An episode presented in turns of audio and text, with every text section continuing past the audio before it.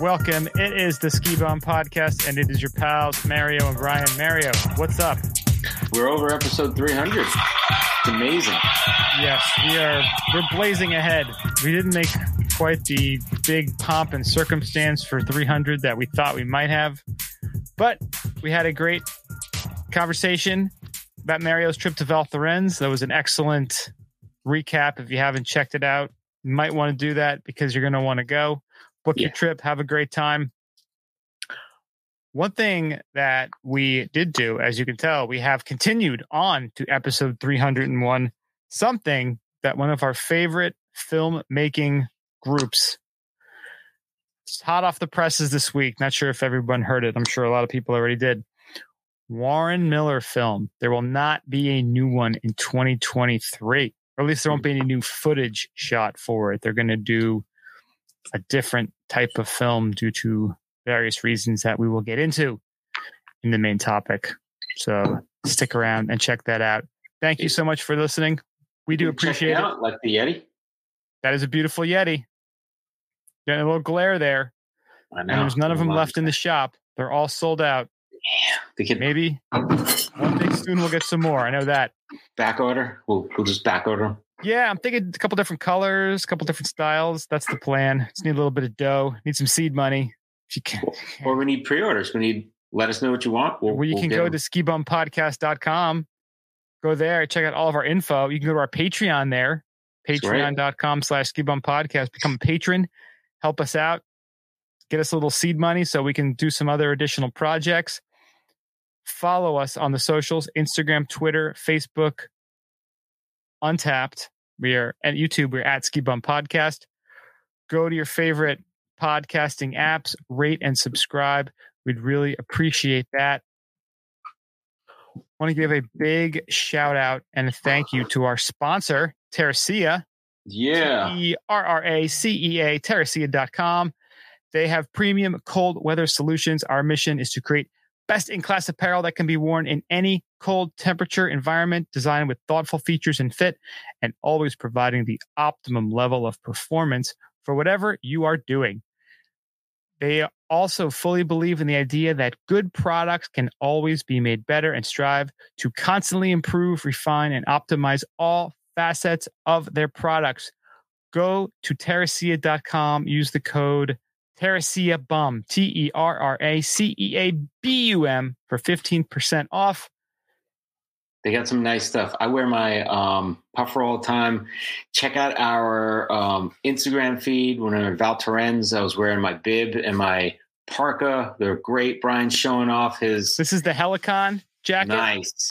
That's nice. Really Is that a nice. shell or uh, actual full jacket? This is an actual jacket jacket. nice. insulated.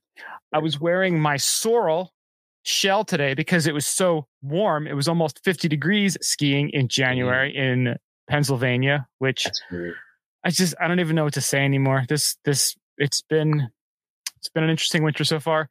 Craziness. But Terracea, I had my Terracea technical hoodie on today. I love that thing. Their stuff is top notch. Lots of thoughtful zippers, high quality stuff. Terracea is going to blow up over the next few years. I really believe it.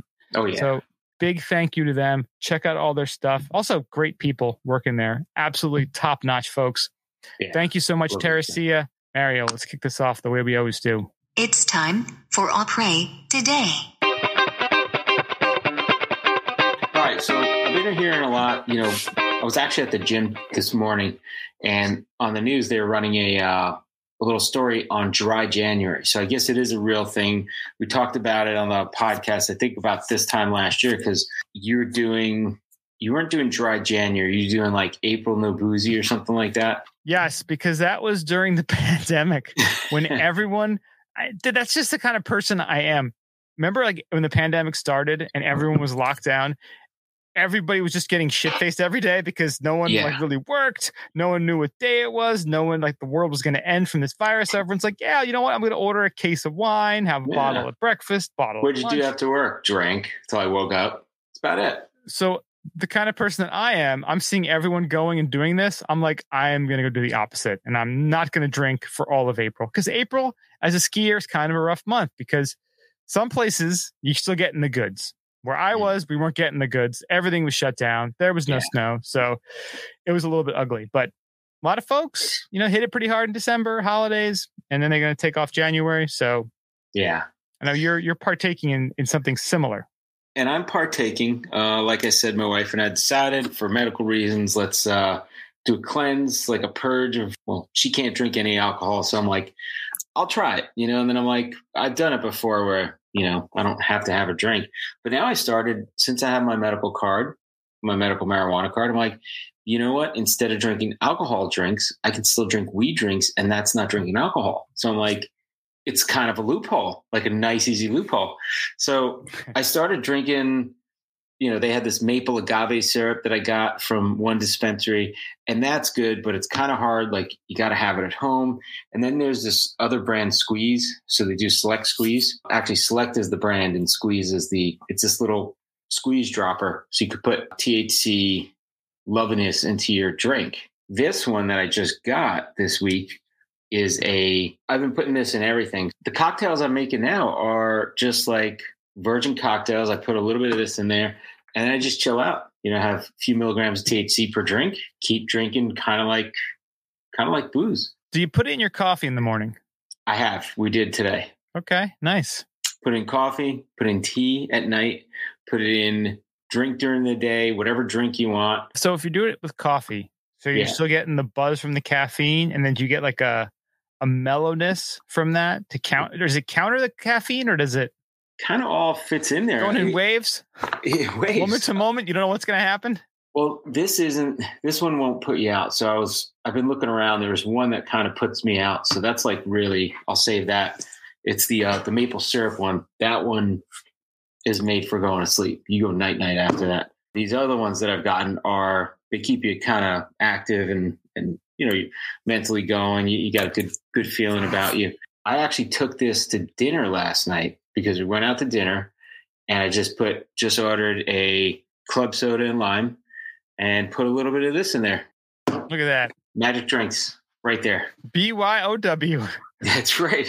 Bring your own weed. So I'm like, this this isn't bad, you know. And usually when I go out to this restaurant, we have dinner. We didn't have that bit, that much to eat. I wasn't really that hungry yesterday. Bill yesterday was like forty bucks. Usually it's like hundred bucks because we're just drinking.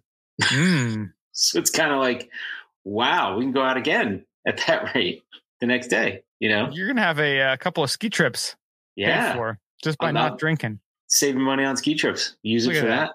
So I was like, there's something to this. I'm like, that's not bad. you know? That's not bad. That's great, actually. Yeah. And then there's no hangovers in the morning and it's been pretty good, gotta say. So riding that strong. So that's my opera today. Very nice.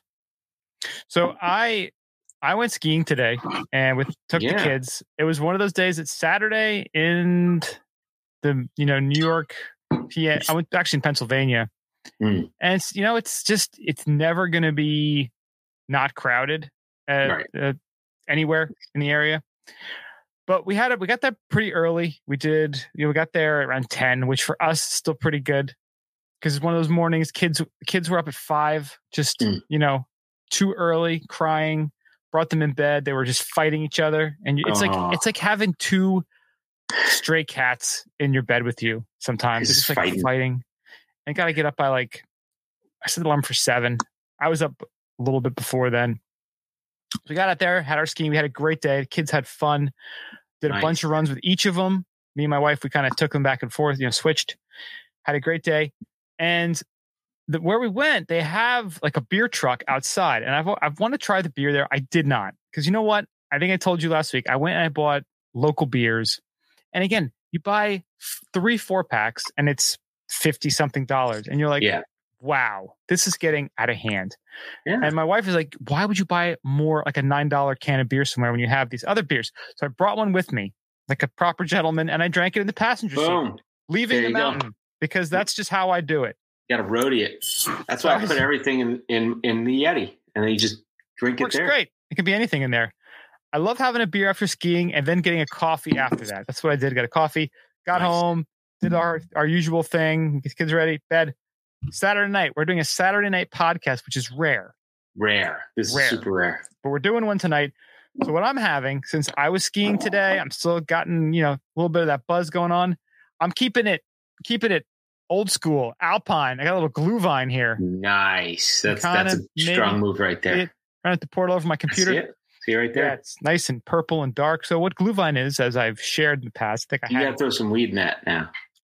dude. Now you're talking. I mean, it is mulled wine. Yeah, just leave it in there, and you could heat it up. Still, it, it's not like it evaporates out, and you just leave it right in there. Weed could be a mulling spice, right? That's right. You just got to add a little bit just to take the edge off. Not Bill Cosby lights out, but just a little touch. It's not to, gonna roofie you. You're not gonna. You don't want to like You're going to like the ninth dimension. Just kind of little, Yeah. just to let you know it's there. We're not just- talking about fucking, you know, getting a, a charge laid on you. You know, no police charges. This is just a little take the edge off. You just it. want it to be like you're sitting in a car, and someone turned the heated seats on, but you didn't realize it, and you're Yeah. like, oh, you just get that you. little bit of lets you know it's there, right? Taps you on the shoulder, says, "Hey, I'm Weed. How you doing? Hey, buddy. Hey, buddy. How you doing, buddy? So yeah, little glühwein. This is our again talked about it. I think around Christmas time we had it. Traditional, Alpine, German, Austrian, Swiss mountain drink. Mulled Oh. It's basically All red wine, all out. a little bit of yeah. fortification, some mulling spices. Oh, so good. It really is. It's it's how they do it in Europe for après. So we were in Val Thorens a few well, two weeks ago now. Episode three hundred. If you want the recap, episode 300 yeah anyway so we were walking around the little um the little town and they had it was a, an outdoor market you know in the cold you know, it wasn't that that cold but you know still wintertime, but they had an outdoor market and they had a ton of cheese and and all sorts of stuff cheeses and hams and little stuff to buy and this one dude had glühwein. and i was like in Val Thorens, nice. yeah and he had it cooking right there on the street Oh, you know, in a oh. big cauldron. And I was like, can I have some of that? My wife's like, my wife and, and our friend is like, what are you getting? What is that? And I'm like, it's hot wine. I'm like, what? I'm like, just try it. you're So going to learn today. I got them all hot wines. They're like, ooh, this is good. You're walking around outside, it's perfect. You know? Yeah. Yeah. It's, dude, I, I don't know why there aren't more big, warm après ski drinks in the States. You can go to some Yeah. fancy places. Like if you're going, I don't know, I think there's like a German place in Jackson Hole right there on the mountain. Mm. I, I've seen a couple places that might have it, but it's not like the thing. Like Dude, when should- you're in Europe, York it's the subway. thing. Get out. There's a cauldron of glühwein. Here you go. Oh, dude. Yeah. You may not even like wine, but I'm telling you, it just works perfectly Yeah. for after skiing. It warms you up. It's got some great flavor. Usually there's rum in there. I mean, it's just, it's Yeah, just like a hug from the inside. Like what skiing makes you feel like on the outside, this makes you feel the same on the inside. Yeah. And even if you get not really official glühwein, but you just get hot wine, because that's what they do a lot too. Yeah. Just take it. It's magical. hmm I still think like a Glühwein mobile could be like a, pretty big business opportunity. Would Imagine. it be come out hot or they'd have to heat it up? Well, here's the thing. I'm thinking you get one of those Mercedes G wagons. Yeah. The G wagon. The G Wagon. Glue The. G stands for Glühwein. All right. It's just like you just got like this. barrels of Glühwein in the back, and you kind of have like taps, and you can like people can come by. It's like, oh, here's ten bucks. You can get a little. Here's my growler. You, get- My, you my get your little your little cup of Glühwein. no, you get your your giant mug, that the 7-Eleven giant mug of coffee mug, Oh and you fill that with the glühwein. Yeah, Just walk around town drinking that. I think that would be such a fun thing to sell. Oh yeah. I don't know if anyone's ready for it though. Somehow people aren't know. ready for it. People don't want. I don't know. People. uh I don't know if it's just there isn't. People don't know about it, or they actually just don't like it. I think they just don't know about it. I think if we bring them in, a little Jaeger tea too. Oh, I think we gotta we gotta open up a like an après ski themed just coffee shop. Come in, you get your après ski, coffee. get out. Weed coffee, Weed coffee, drinks. Glühwein, Jaeger tea. We got to keep it under the radar. We just have a van parked somewhere. It's like, is that a is that a rape van? No, it's the No. ultimate hot après beverage wagon. It'll be like a mobile speakeasy for Glühwein and all your après needs. Like imagine like the Ghostbusters car. Yeah, pulls up. for après ski hot beverages. Boom. There you go. There How about is. if you get that, and you pull it up to uh, the resort, right, right into the uh, parking lot. Boom. Here you go. Yeah, that's what I'm saying. You pull right up there, business. but you got to know the you got to know the code. Yeah. You walk up to the you walk up to the front door and you're like, "Hey, sure is toasty back there, isn't it?" Or some have some sort of you know Code some word. sort of phrase you got to say. Oh no! How about we just do a snowcat? We just park it up. They're like, boom, we got our mobile bar. They ask us to move, we'll move it down the road a little bit. you got to ski. You got to find us. Yeah, that, that's that's not a bad idea. Drop a pin on the mountain. That's it. You got to find us. Drop a pin, yeah, drop a pin, and we'll let you in. That's right. You show up looking for uh, fun and a glass of cheer, and you got it. That's right. That would be great, though. Right on the mountain, you just stop, get some glühwein. Not even a whole. You don't even take your skis off. Just kind of ski right up, get some glühwein, and then ski the hell out, hell away. That'd be great. Alpine style, Alpine style. Alpine style. Little Shangri La, right in the middle of the mountain. it's the best. Let's go to ski news.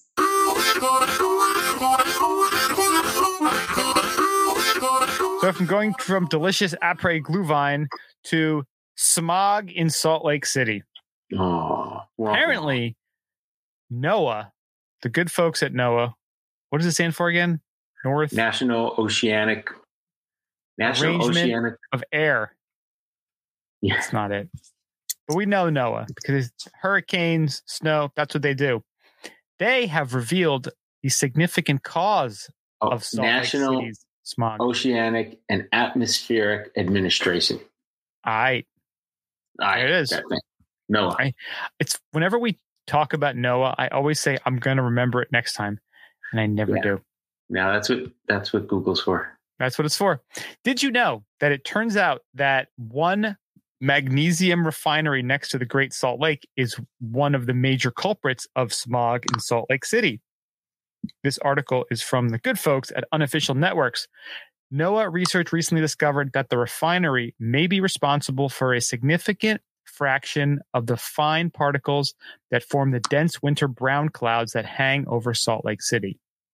According to an interview with the Salt Lake Tribune, the refinery accounts for 10 to 25% of the winter inversion pollution that Wow. occurs during the winter. The worst of the smog in Salt Lake City primarily occurs in the winter due to fossil fuels and its mountainous topography.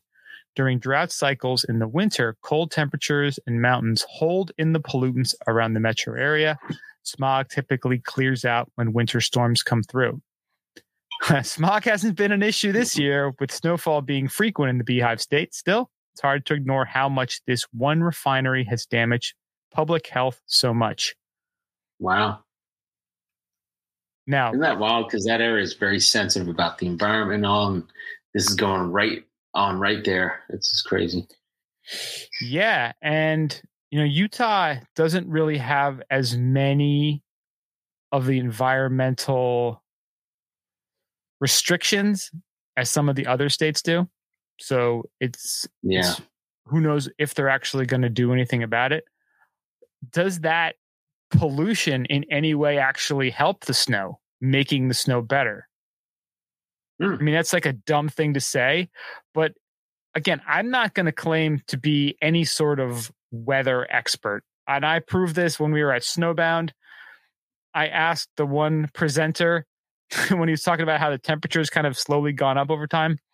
I'm like, hey man, like we have snowmaking equipment. Can't we have cold making equipment? And he looked at me like I was the dumbest person on the planet. Because again, I'm not I'm not gonna I'm not gonna be one of those people who said who claims to know everything. Like I'm just gonna That's ask the right. dumb questions because just because Sometimes not dumb questions- now, right? sometimes dumb questions lead to smart solutions. I'm a big believer in that. And why aren't we looking into it then? Yeah.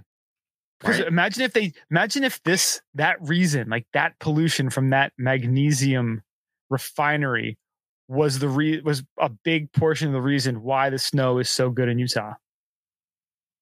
Hmm. You I don't know. I'm just I don't know. But I think it's inter- an interesting question.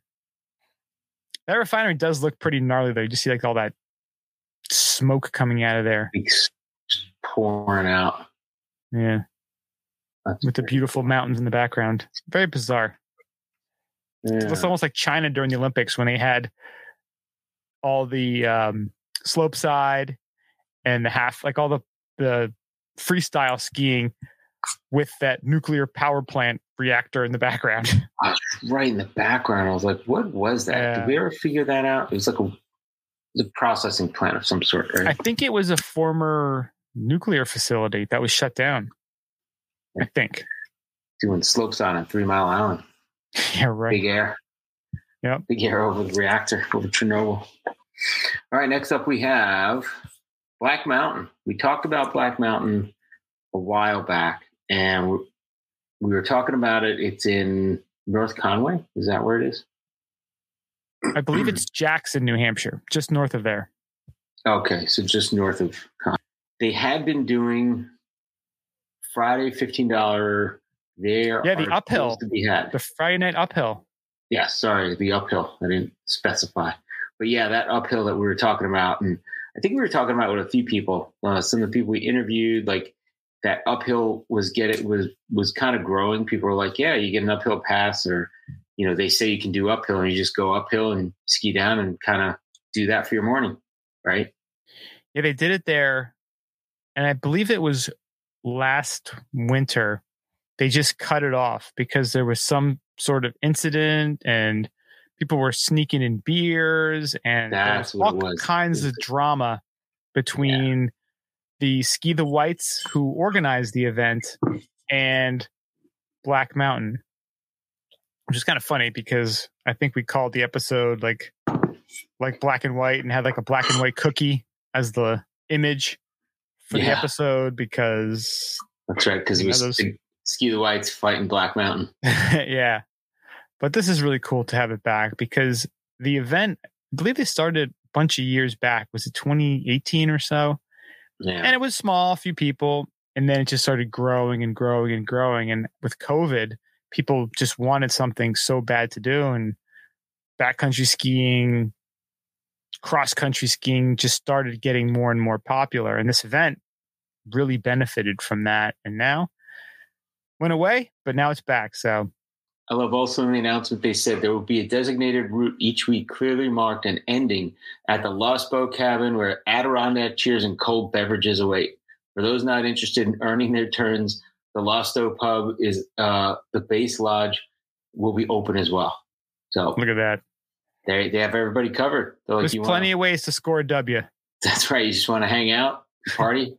that's that's an, avail- an available option too. Yep. Pretty cool. And we have one more story here in the good old ski news. And this is like a double story in a way, because we were going to talk about how, and we did mention last week how Mikaela Shiffrin, maybe you've heard of her, she Right. passed Lindsey Vonn a few weeks ago to be the most decorated female World Cup skier. So she did that a few weeks ago. Last weekend, she got another victory to getting her to 80 she got 83 and then the next day she got 84 in the giant slalom. That was in italy. Just today we're recording this on a saturday. Big news. Mikaela got number 85 Boom. she's out there in Spind Špindlerův Mlýn czech republic. And again we're recording this on saturday. She got 85 she is racing tomorrow. So tomorrow mean, this is going to come out Monday. Mikaela could already have tied Ingemar Stenmark for the all-time record of That's most awesome. World Cup victories. I mean, it's incredible the way she just. I mean, what is she like? Twenty-seven, maybe at this point. I don't know. I think she's like. I think she's twenty-six or I think she's got to be twenty-seven by now. Look the way that. she's just been so dominant and 27. still look at that nailed it so she's still just cranking away getting these victories she had a big victory in the um and when she won 80 the 84th one i think she was up by like almost a second and now today i didn't get the details i just saw that she won Oh, so there was in slalom. She won back to back slaloms. Right. back-to-back slaloms yeah Mhm. And the crazy thing about it is, you know, you look at the way Lindsey's career progressed, and most, you know, most skiers, as they get a little bit older, they move to the speed events, you know, like the giant slalom and the, Mm. I mean, the super G and the downhill. And now she's, Mikaela's just kind of getting into downhill a little bit now. She's, what if that like becomes like her thing next? Yeah, right. What if she gets into that? What if that becomes her next Yeah. focus? Because slalom, Change I mean, game, too. after slalom, you're one injury away from really not being able to be competitive anymore. And as you get older, it's it's tougher to to maintain that that quick twitch muscle fiber. Yeah. But if she starts focusing on downhill going forward, which she definitely could, I mean, she, who knows how many victories she could come up with at the Yeah. end? You never know. Uh, I mean, she's only 27 Yeah. and she gets about what? I think she's up to 11 victories this year, I think. Uh, yeah. I think that's what they were saying. Yeah, only twice in her career has she won more races in a single season 12 Yeah. in 27, uh, 17, 18, and 17 in 18, 19. Wow. So imagine, so, so imagine she gets 17 this year. Yeah. So that's six great. more. She would be at, what's that, 90, 92? 90, 90, yeah. Very possible. And still, she'd be coming back next year at 28 years old. I mean, it's it's absolutely incredible how successful she's been. That's insane. How many more races? Like how many how many World Cup events do they I know they pick which ones they want. It all goes by points, but Mhm. How many World Cup events yeah. per season? Well, they start in what in, in early November or late Yeah. October, and then go into March. Let's see, alpine skiing. I'm looking at 2021, which doesn't really matter. Yeah. Palisades Tahoe World Cup is coming up. Oh, America's Downhill at Aspen, March 3rd.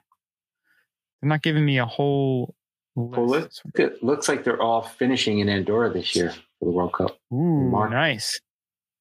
That's pretty cool. All the last events are in Andorra. That's a place I'm just dying to go to. Yeah. That's a place ever since fifth grade geography. Andorra. I've I've been fascinated with Eldora. Yeah, Endor- Hmm. uh, Eldora. Eldora is a mountain in Colorado, which is on my mind today because my sister texted me. She's like, "Oh my god, there's a foot of snow." oh, thanks, sis. Like I know it's like 50 degrees here, and we're trying to stay away from the dirt. Yeah, so they're going strong until it looks like the end of March, middle middle-ish to end of March. and they start in when? As late October. It started, yeah, late October, end of October. So November, December, October. eh. Can I, do I even know the months anymore? November, October, December, January, February, March. So you're talking five, let's call it five and a half months Right. every week. So it's at 22, maybe 22, Something. 23 events. Yeah, that's a lot. When you have, Well, let's it's 17 out of them, too. Is crazy. well, there's, there's multiple events per weekend, Oh, that's right. but they do it every single weekend. hmm Let's call it 40. Let's say 20, About two per weekend. That's when you get holidays and stuff in there. Yeah, I guess it depends, right? It all goes by points. So if people aren't doing as many events, you can kind of back off if you're in the lead, right? Yeah. But you know, you know, the people who are that competitive, they're not going to back up. You know, they they they're gunning Oh, for yeah. it. Right. Unless they're nursing an injury or something, then they strategically pick which, you know, hmm but that's very cool. Very cool. So congrats to Mikaela. Hopefully she can get another one tomorrow and tie Ingemar Stenmark and maybe next week or the week after become the number one all time World Cup competitor. Yeah. Pretty amazing. Very cool. All right, and that about wraps up the ski news for the week. Now, onto our main topic. And as we teased a bit earlier, something that has been floating around the old ski rumor mill for a couple of months now. But it was confirmed this past week that there will be no new Warren Miller movie this year, which is kind of interesting and surprising and That's a shock. sad and curious. It's a, it's a lot of things for a lot of reasons. Yeah. And there was a a post from Chris Patterson, who's I think he's the uh, I believe he's the head either um, cameraman or cinematographer. He posted on there. He said January 24th represents many things to me. Sadly, this is the anniversary of Warren Miller's passing in 2018, and coincidentally, also the day that we traditionally set off each winter to film the annual ski snowboard movie that bears his name. However, for the first time in 30 years with Warren Miller Entertainment, and for the first time in the company's 74 year history, no one will actually film the movie this year. Recently, Outside Inc., the parent company of Warren Miller, announced they will not film a movie this winter. No film crew, so no guys like Tom Day, Jeff Wright, Colin, and many others will be without a contract, an assignment, and most importantly, without the opportunity to carry on the legacy that Warren left us, a legacy we respect and honor. Due to financial challenges at Outside, the executives have chosen to assemble the future movies entirely with quote unquote existing footage.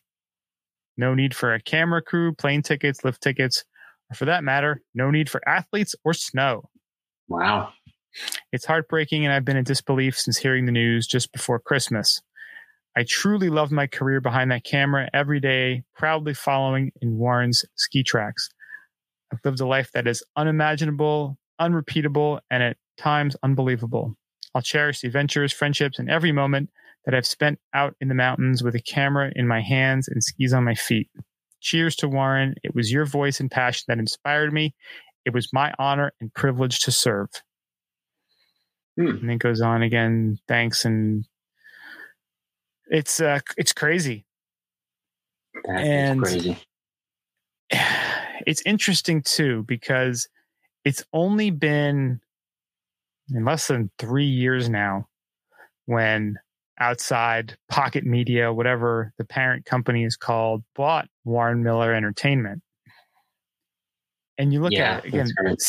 for 70, 71 years, Warren Miller Entertainment, like before Outside came in, they made their movies. Last couple years has been obviously tough. I mean, even during the pandemic, they went out there, they made new movies. I remember, was it, it must have been 2020. They had that virtual screening, which was kind of cool. Like you could watch it. Um, and they had a bunch of the the folks that were in the films, you know, like Amie Engerbretson and Marcus Caston, Moseley. They were kind of showing them in their houses or apartments, wherever they were, watching the simultaneously watching. Yeah, Yeah. it was kind of cool. It was kind of neat how they did it. Yeah. They found a way, and it's crazy Yeah. that now they've kind of given up on that. Outdoor Magazine made this whole big deal, big push for their Outerverse Passport NFT. Yeah. This came out. I think they, they started talking about it in April of 2022 April 22. Yeah. I'm looking and had a big now. push in the summer. Pretty much right as everything crypto NFTs plummeted in value and interest. As gas prices, food prices, inflation, everything started going up. You dumped all this at the absolute wrong time Yeah. which is probably now what's causing a ripple effect and affecting probably the thing that in the ski and snowboard world was one of the biggest drivers of community of notoriety of that that whole kicking off of the ski season i mean of so many people i know we were always a big part of it going to the warren miller movie was like hey man winter starts now. That was the whole big thing. Moseley saying it now. Warren used to say it. And again, I know there's lots of other companies that are making movies. Tons of people are creating great new films. But something about it's almost like with baseball cards back in the day. You know, you had all the different kinds of baseball cards. The Topps was always Topps was school. there for you. It was there. Yeah. You know? Yeah. Well, that's just it. You know, it's um the film's not going to be. So I'm a little confused on what they're going to do because they said they will not be filming any new film footage. Mhm. But does that mean they're going to put something together using old film footage? I think they did mention that they might be creating some sort of yeah, like I I don't know if it's like a behind the scenes or or what. I mean, maybe it's probably too soon for them to even talk about it or know what they're going to do.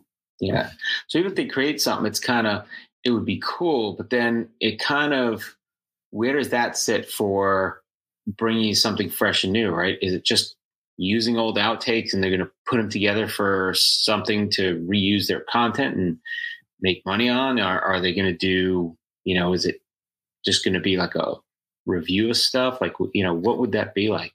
One other article said it would be a it would feature a film made of re-edited archival footage from years past. Right. So basically, using your old footage to piece together a new film. Yeah. And apologies to Chris Patterson, he is the longtime director of the annual film. Ah, okay. Yeah.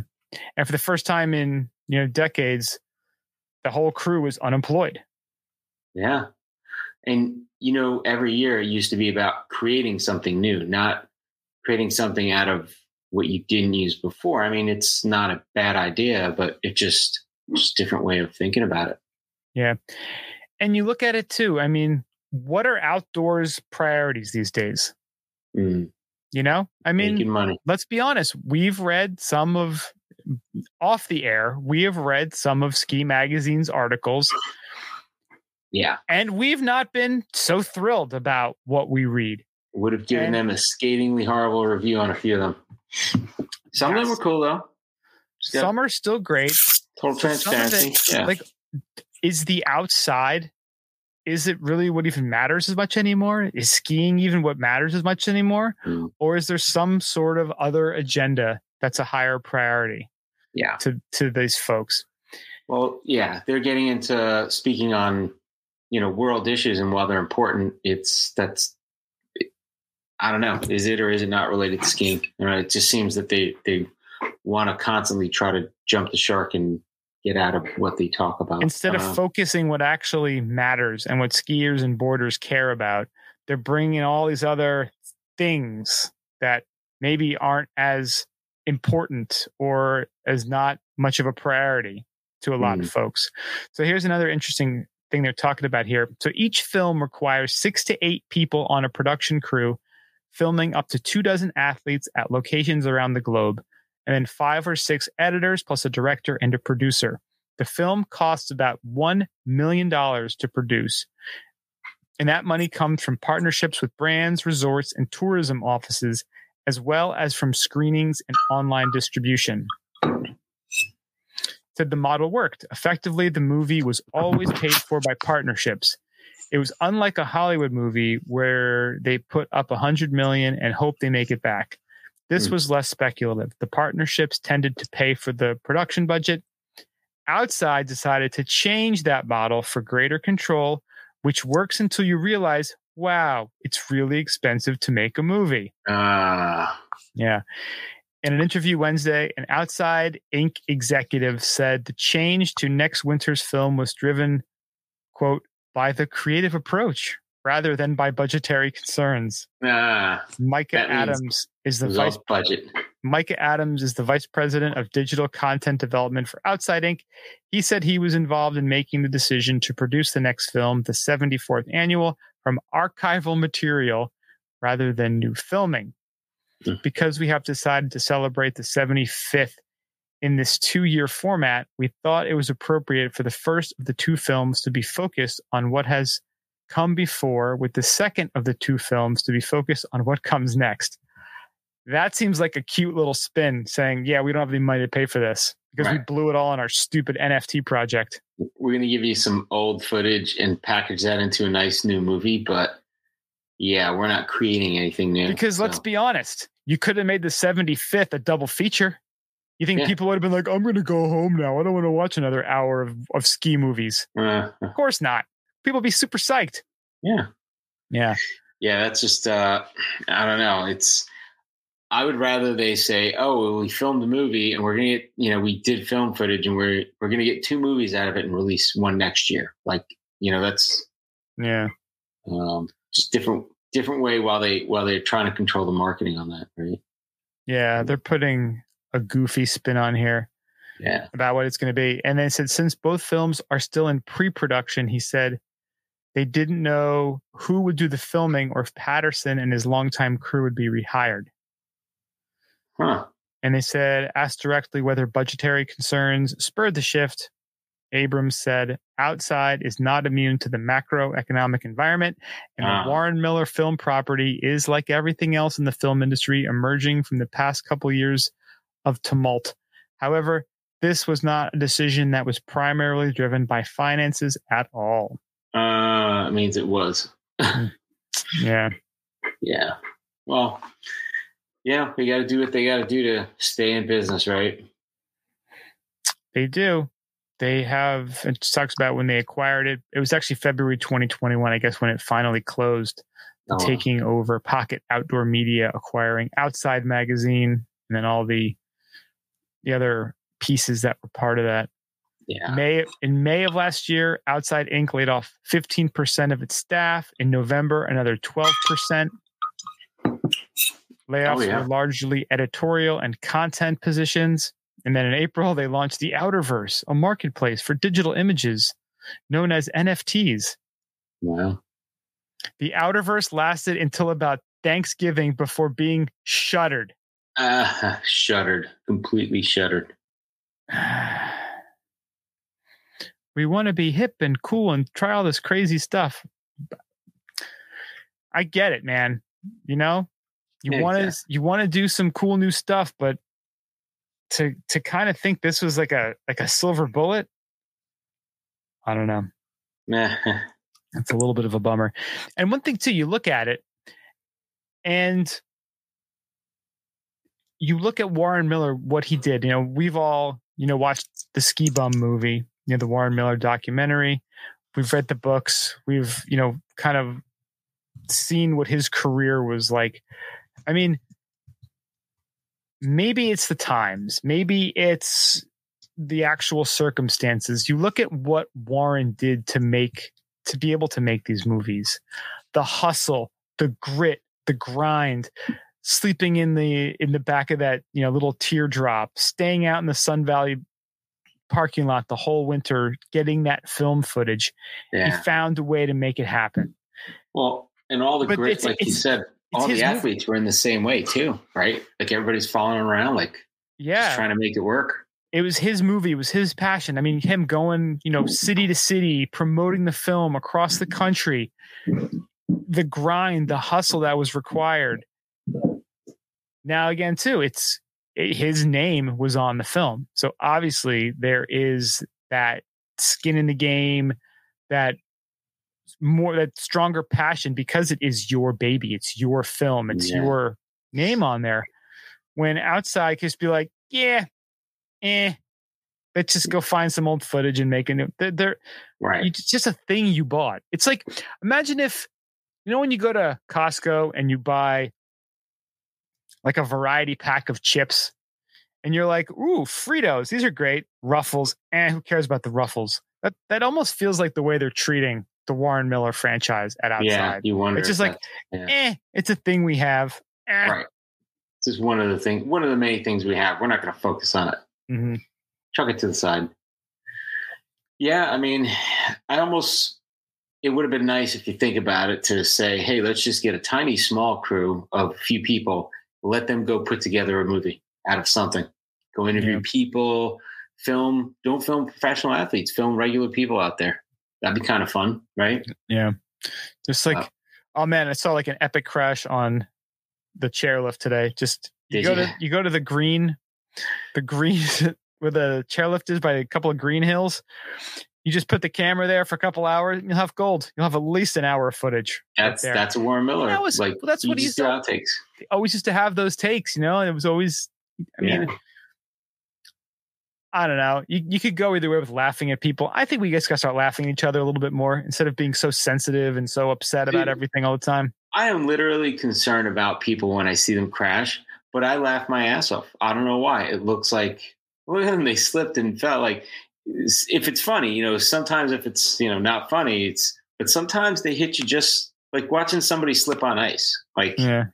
it's just funny. I, I don't know what it is. Well, it's like the, old Warren Miller ones with him making the smart ass comments and people are Yeah. falling and stuff. Like that's Oh, the skis. Go get your skis. yeah, Chuck go them. get them. Yeah, Go get 'em. yeah. And that's again that, that ever since you know he stopped doing the narration, there was a bit of that that was always missing, Yeah. right? And that was always kind of a bummer. And Moseley's he's done a great job, but it's it's definitely different. And I know when I watch the movies, maybe I'm just getting jaded, but you watch it and it's like product placement, product placement. But you read an article like this and you're like, well, this is really what's paying for That's the movie. what's paying for it. And- yep. I mean, could you do it if he didn't have that? I mean, hey man, we're on Patreon. We know how hard it is for, people to to get people to give you money. Just trying and to make make a if- make a buck. And if they did it that way, you know, like they, could they do it that way? Who knows? Imagine if it was a completely crowdsourced film. Yeah. Now, one thing that's interesting, like I don't know if you follow any of this, like Chat GPT and some of like the AI they're doing now with with the voices and voiceovers. There's a video clip of Morgan Freeman and then this guy below him saying something, and the AI Morgan Freeman is saying the exact same thing. This guy's saying it in Morgan Freeman's voice. It's Wow. really, it's really creepy. It's really incredible. Uh, What if with all the Warren Miller footage, they can create like an AI Warren Miller and he's going to be the one narrating the new movie? that would be cool. I mean, um, think of that. I mean, Better what, than the 19 Outerverse, right? way better than the Outerverse. So what from 1950 to 2004? I mean, is that the amount of Warren Miller content we have at Uh, a minimum? There's a lot it seems out there. So There's a ton. So if we plug all that into uh, some sort of AI engine and we're able to have a whole new archive of Warren Miller, maybe we can have AI Warren Miller voicing over the movies going forward, that would be cool. right? Even if they write content and have the voice that sounds like Warren Miller just say it, that would be kind of cool. Right? We can pretty much have him doing it, yeah. You know? And again, you have so many other ski films and franchises, you know, TGR, MSP, Tanner Hall, like so many others. Yeah. They're doing great stuff. But there's just something about the OG. There's something charming. And you, and you know, we've talked about it on here. Like what's the point of even a ski movie anymore? Yeah. Is it is it, you know, we've all seen Corbett's, you know, we've all seen Chamonix, we've you know, we've all seen these places, but it's the storytelling that Right. to me, I think separates just like ski porn and a great ski movie. Like I love Yeah. the story. I love, you know, that's why I, I love what our friends the Albas are doing. You know, Yeah, they're those movies are cool. The little shorts. they're creating their little short family adventures. You know, there's like an actual real story. They're real people they're talking to, people from the mountain, friends they're skiing with. Like something about that is is really important and really charming, and I think really brings people in and makes them feel like they're part of it. Right. Because again, the Hellies in Haines, so cool to watch, but over and over again, you're like, I'm probably not going to do that. Like this is it's. It's cool Yeah, as little kids seeing it to go, oh, that's possible. It's amazing, but un- unrelatable a little bit, right? Bingo. Yeah, it's like hearing a guy talk about his Bentley. You're like, that's cool, but like, it's not. It's nothing. I'm gonna. I get you on owning a car, but not a Bentley. Yeah. Right. I don't get the nuance of owning a Bentley. How about that? Yeah. Has not rubbed off on me yet. Yeah. So it's it's a bummer. I mean, maybe somehow outdoor will pull a rabbit out of their hat and make something absolutely amazing. Yeah. I mean, I wouldn't go It- betting my life man. savings on that. Yeah. It's tough business. I, I mean, when I worked for a publisher, it was, you know, every every few months they start talking about selling stuff, you know, or or we're not doing as great as we we could have. And yeah, it'll be interesting to see what goes on with this and where where that leads. I mean, because at some point, then they start have to start looking at well, if we can't really maintain this, why not sell it off, right? Yeah. Maybe Elon Musk will buy it. Isn't that the it's a default for everything now? And anything's going on sale, you're like, maybe Elon will buy it, right? Maybe Jeff Bezos will buy it and then he'll eat it. yeah. Like It's like Tesla's up 30 bucks last week. He made a couple billion dollars. Like he's got some money again. But Warren Miller. Yeah. Yeah.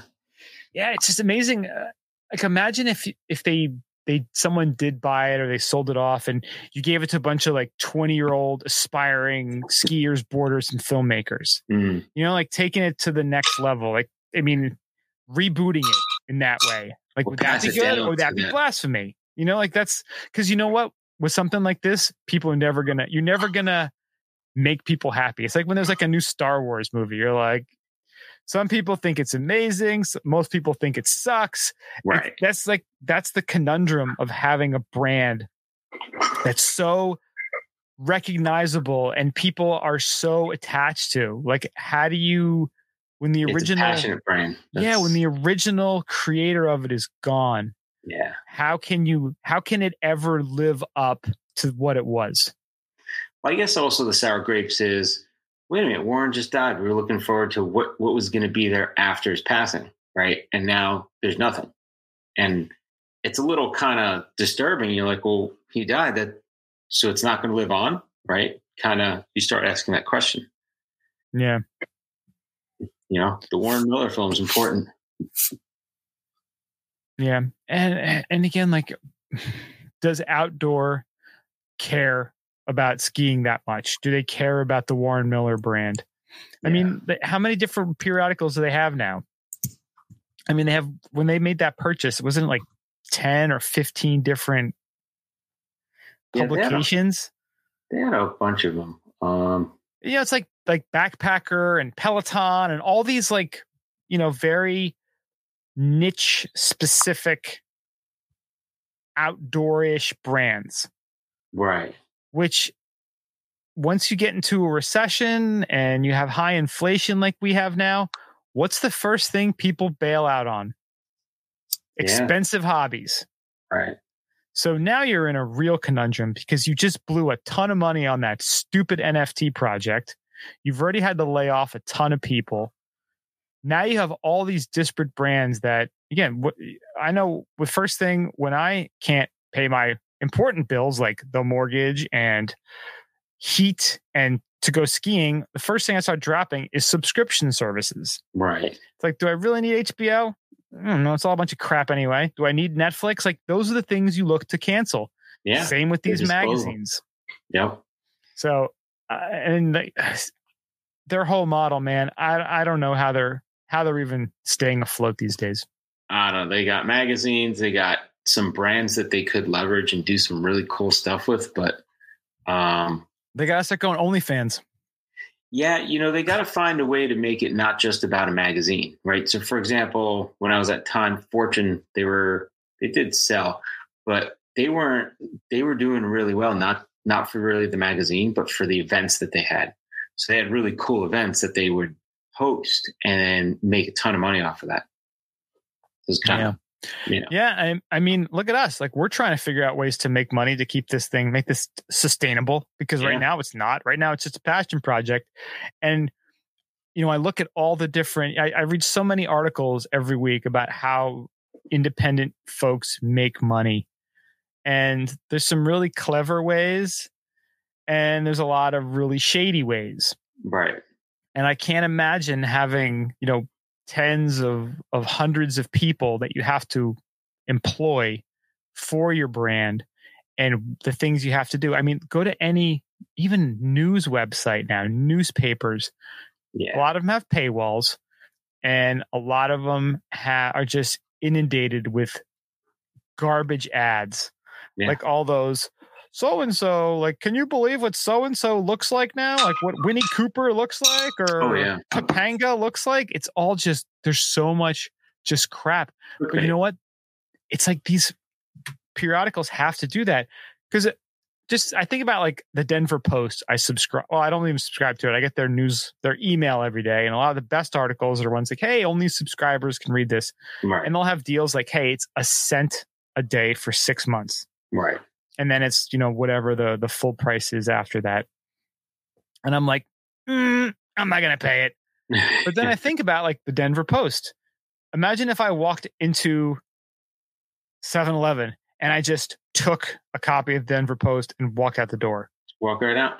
that's really what you're doing by not paying and just getting the free information Yeah. it's just how do you make the model work Yeah.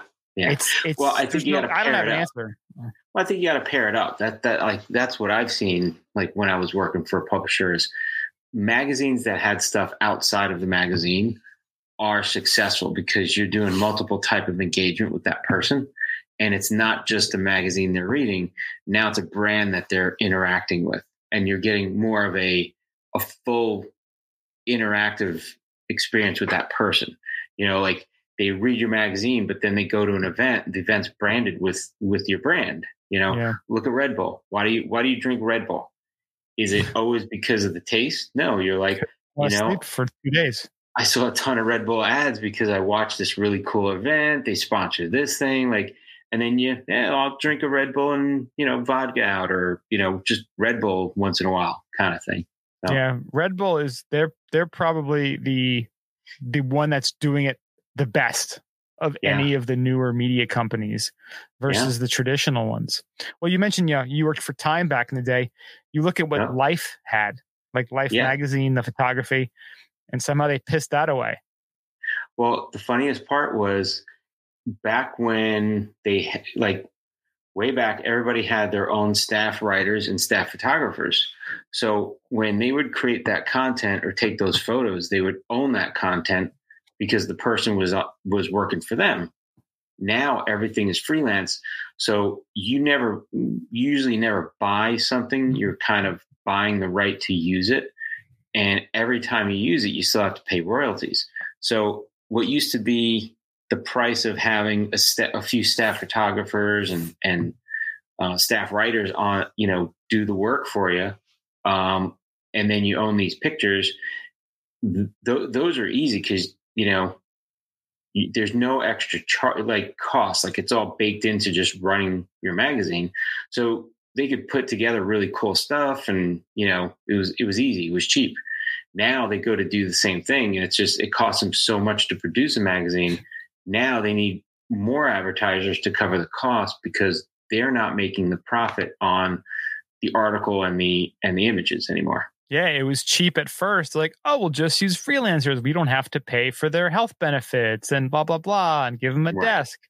And they thought they were so smart, and then it ended up just completely biting them in the ass. It's kill, that's what's killing the magazines and newspapers.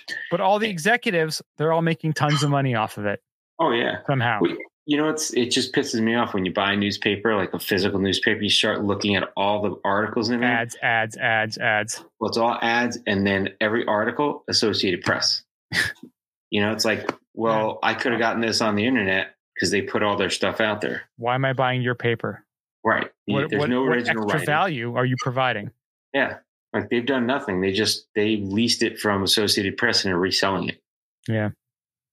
Crazy. Well, we'll see what happens with with Warren's legacy. I mean, it's it is really unfortunate. There's been so many great films. You know, they're not all they're not all the best. Some aren't as good as the others. That's just part of life, though. But Yeah, the fact that they fun. existed, you Yeah. know, like, and you mentioned events.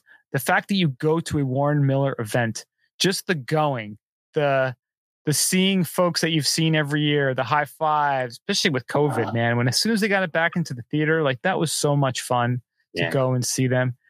And to now, I mean, I guess there'll be some kind of movie, and I'm sure a lot of the people who went last year will still go again this year.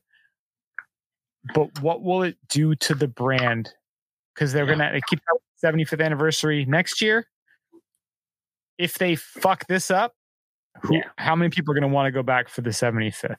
It's going to be speculative. Let's put it that way. it's going to be speculative. Yeah. So we'll see how it goes. And it's definitely a shame. But again, outdoor, they you know, you can only prioritize so many things, and they prioritized that stupid ass NFT project, and they kind of got what they deserved. Mm. But Yeah, who loses out? The skiers and snowboarders who loved Warren Miller movies. yeah, that's kind of both. Like, Isn't yeah, that how it always works, though? I'm hating that they they're doing that, but But isn't that how it always works? it is. You know, uh, something really good comes along, and somebody wants to take it and ruin it, Make money off of it, extract everything from it, kill the golden goose. Yeah, rip their spine and soul out. It's- Maybe we should be, we should start making films. we should. I think that's the move. Yeah, I think we should. Yeah. Not on OnlyFans, but you know, maybe that too. But I think just like some sort of like like a like a wacky slapstick, smart ass ski comedy. I think we need to almost bring back that '80s kind of vibe of ski movies. like a Dumb and Dumber, but with real life Dumb and Dumber. Well, you know, like you know, like hot dog ish, ski school. Like there was hot tub time machine. Like those kind of vibe movies. Yeah, We need to make small, independent ski comedies.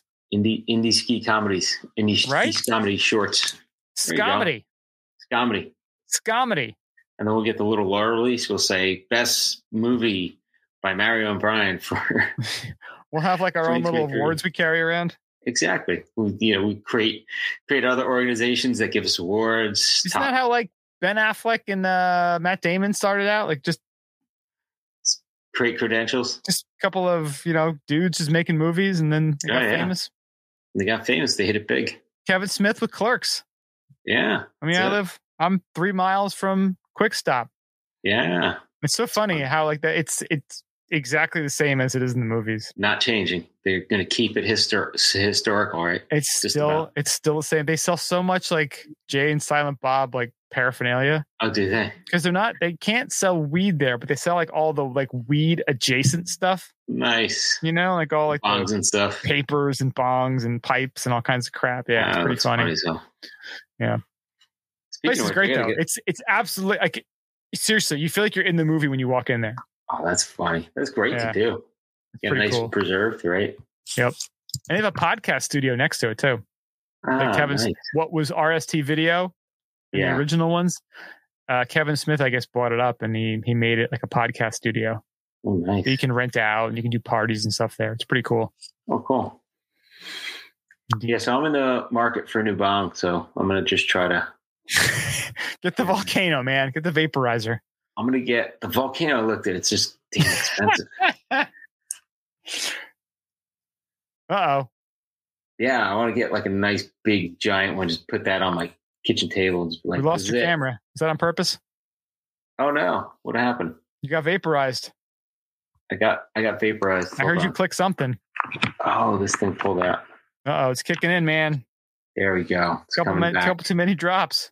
Too many drops. You got dropped. Dropped with the drops. All right, camera is back. There we go. Back in the game. Do it. There he is. There I am. So yeah, Um, I mean, we'll see what happens. Maybe they'll pull something off. Maybe they Yeah. won't. We'll wait and see. That's seems to be the world we're in these days. Yeah. See what happens. It is. So we're gonna stay positive. Maybe we'll start making our films. That's all we got this week. Thank you so much for listening. We do appreciate it. Check us out, skibumpodcast.com. If you want to support our potential move to making films, patreon.com slash skibumpodcast. Go to your favorite podcasting apps, rate and subscribe. Send us an email, skibumpodcast at gmail.com. Do you want to be partners with us in some sort of oh. ski filmage? Hit us up. Also, go to the socials Twitter, Instagram, Facebook, Untappd, YouTube, at Ski Bum Podcast. Thank you so much for listening. We do appreciate it. Talk to you guys next week. Stay high, stay fluid. See ya.